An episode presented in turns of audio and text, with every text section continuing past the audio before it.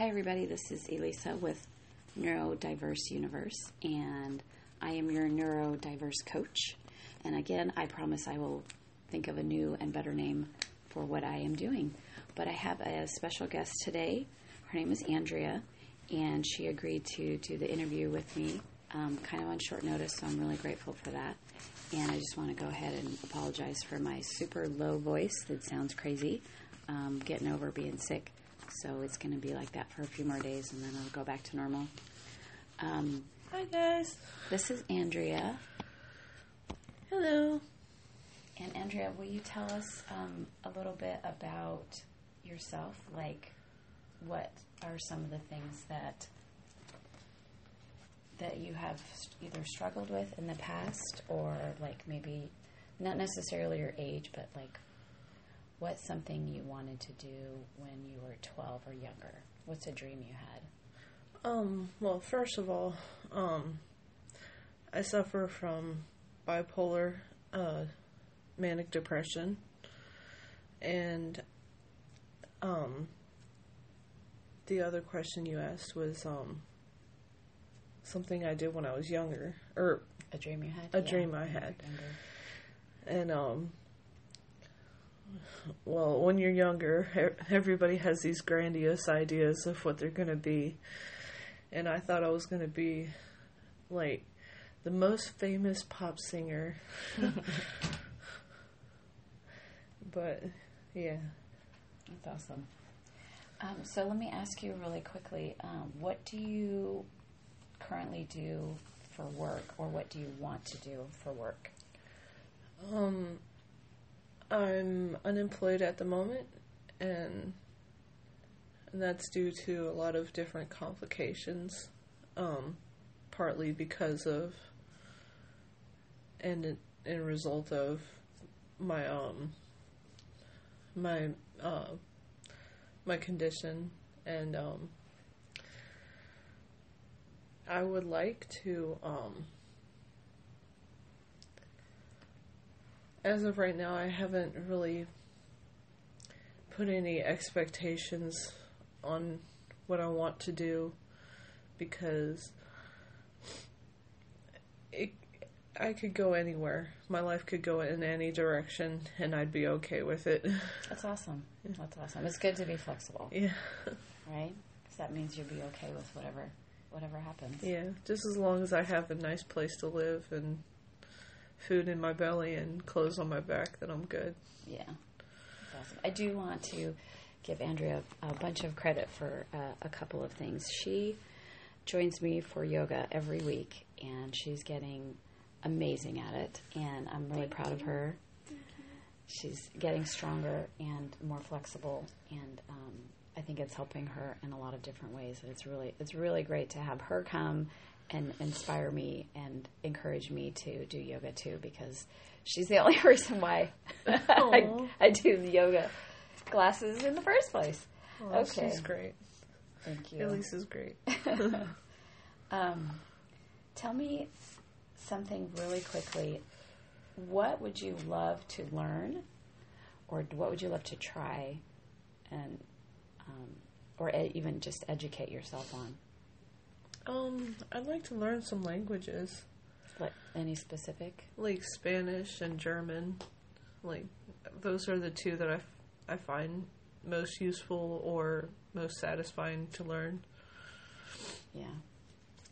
They're both really easy for me because they're Latin based and English also being Latin based. It's easier to tra- like do that instead of something like Chinese. Well, I have a- obviously a, I'm partial to Spanish because I speak Spanish, but it's also. But I speak Spanish, and so I'm I'm pretty partial to it. Um, so I think you should. I definitely think you should try to learn Spanish. There's also a lot of resources available to me for learning Spanish, so Mm-hmm. that makes it a lot easier for me. Yeah, A lot of um, Spanish people I know are willing to help. That's one of the best ways to do it is to like immerse yourself in, Yeah. in hearing it, so that you're almost like forced to speak. Yeah. Even if you make mistakes, like it's really And important. It's good that that there are people that I know because they'll they'll be more patient with me. You'll find that a lot of Hispanic people are patient when you're trying to learn Spanish. It's Yeah. it's like it's a nice thing. they to learn. appreciate that Yeah. you're putting out the effort. Yeah, absolutely, Yeah. absolutely. I remember when I was um, in Spanish class in school, we had to go and um, deliver food uh, for for needy families in Spanish communities, and they uh, they made us speak in Spanish the whole time, and I was so scared and so nervous. But everybody I talked to, like, I was so surprised to see that everybody I talked to were very nice, friendly, and just very patient and understanding. So let me ask you um, another question. I think that was the first time that I had ever spoken in Spanish, like How old are to you? a native speaker. I'm 29. No, no. How old were you Oh, when you did I, w- I was um, I, th- I was in ninth grade, I think. So I I don't remember. Maybe like 16ish. That's awesome. Yeah.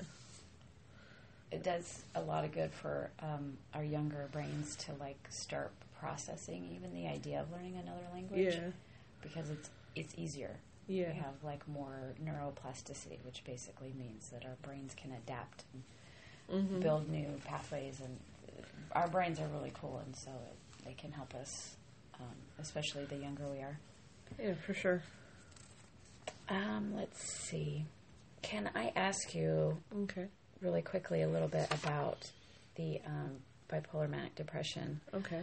What would you say to families raising and supporting um, kids or even adults with the same neurodiversity? Um, the first thing would be patience.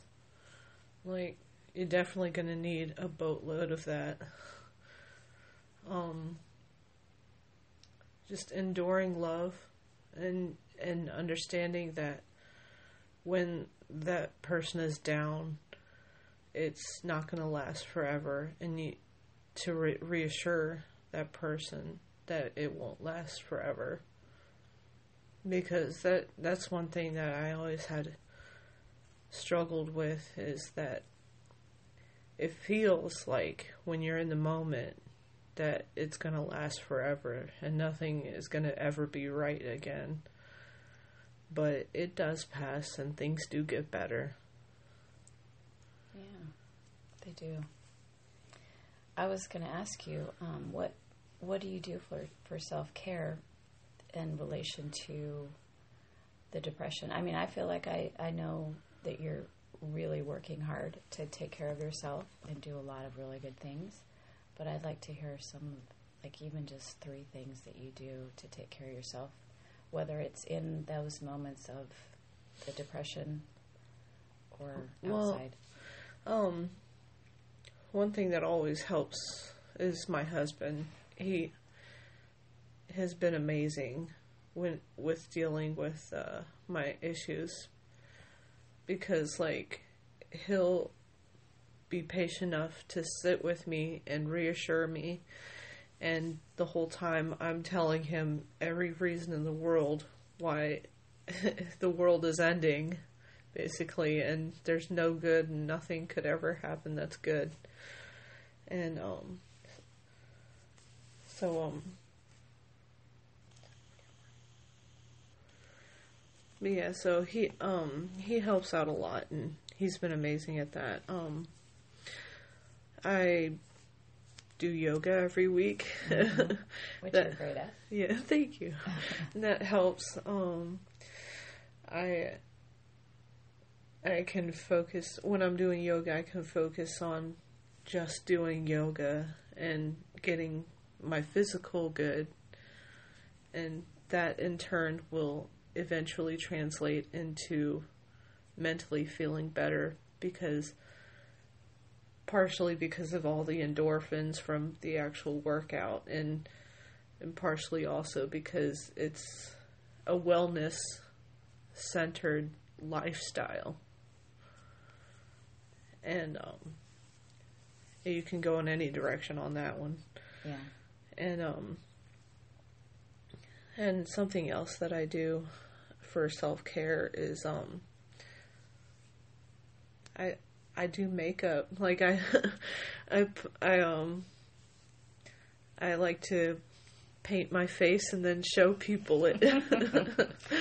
Andrea is an amazing makeup artist, and she was completely self-taught. oh, thank you. I am. Do you want to tell us about any of the um, anything about anything else about the makeup stuff that you do? Because it's it's really interesting.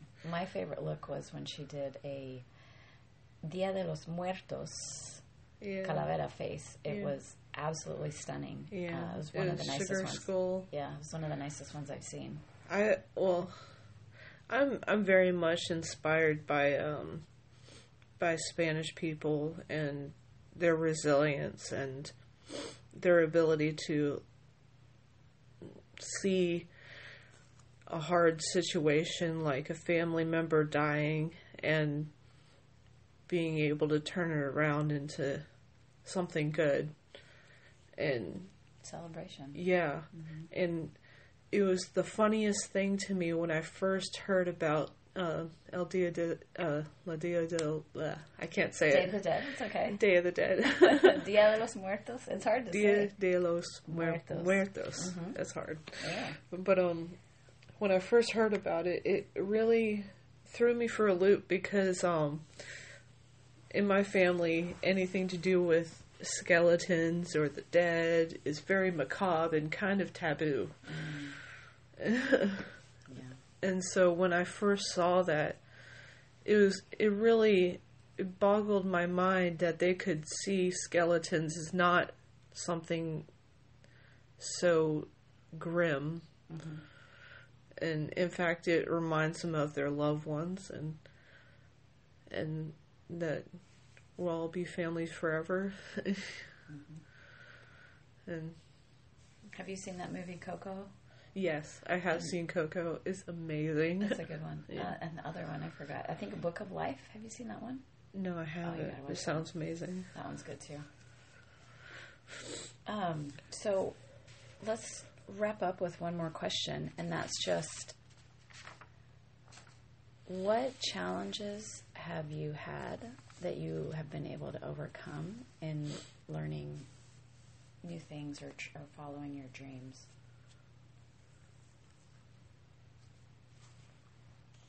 Well, for one thing, um, I, I, ex- experienced a lot of challenges with um, with running my Instagram account and um,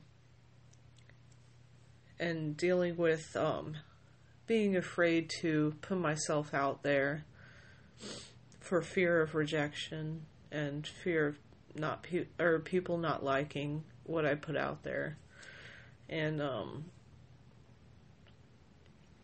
for a long time nobody paid attention. And and if they did it was to tell me that I looked crazy. But the less that I listened to those people the better I felt. And the more I was able to focus on what made me feel better which was makeup and Tell me more about the makeup and the Instagram because that sounds really interesting. well, I have a whole bunch of exciting things I'm doing on Instagram. Um, a lot of times I'll I'll follow a theme, or I'll just go off on any random um, inspiration. And um, my Instagram is uh, crazyhazy.mua, and that's C R A Z Y H A Z Y dot M U A. And yeah, it's a good time. I love seeing the makeup looks that you put on there. Um, they're super fun, and I love the fact that you're you're self taught. I think that's really important to be able to find something you love, learn about it on your own, and then like use that knowledge to translate into something cr- and creating something, not just that you love, but that will help other people. Because I think it's really important to um, be able to follow our dreams and go after what we want, regardless of the naysayers. Obviously, sometimes and hopefully we always have supporters, but I feel like it's easy to to get kind of sidetracked by naysayers, and it's just it's really important to be able to move forward despite them. That negativity is a is a poison, and the less you take of it, the better. Absolutely, absolutely. Eventually, you'll be able to not take any of the poison. and Slap it away. Yeah, I'm not taking any of that. throw that trash away.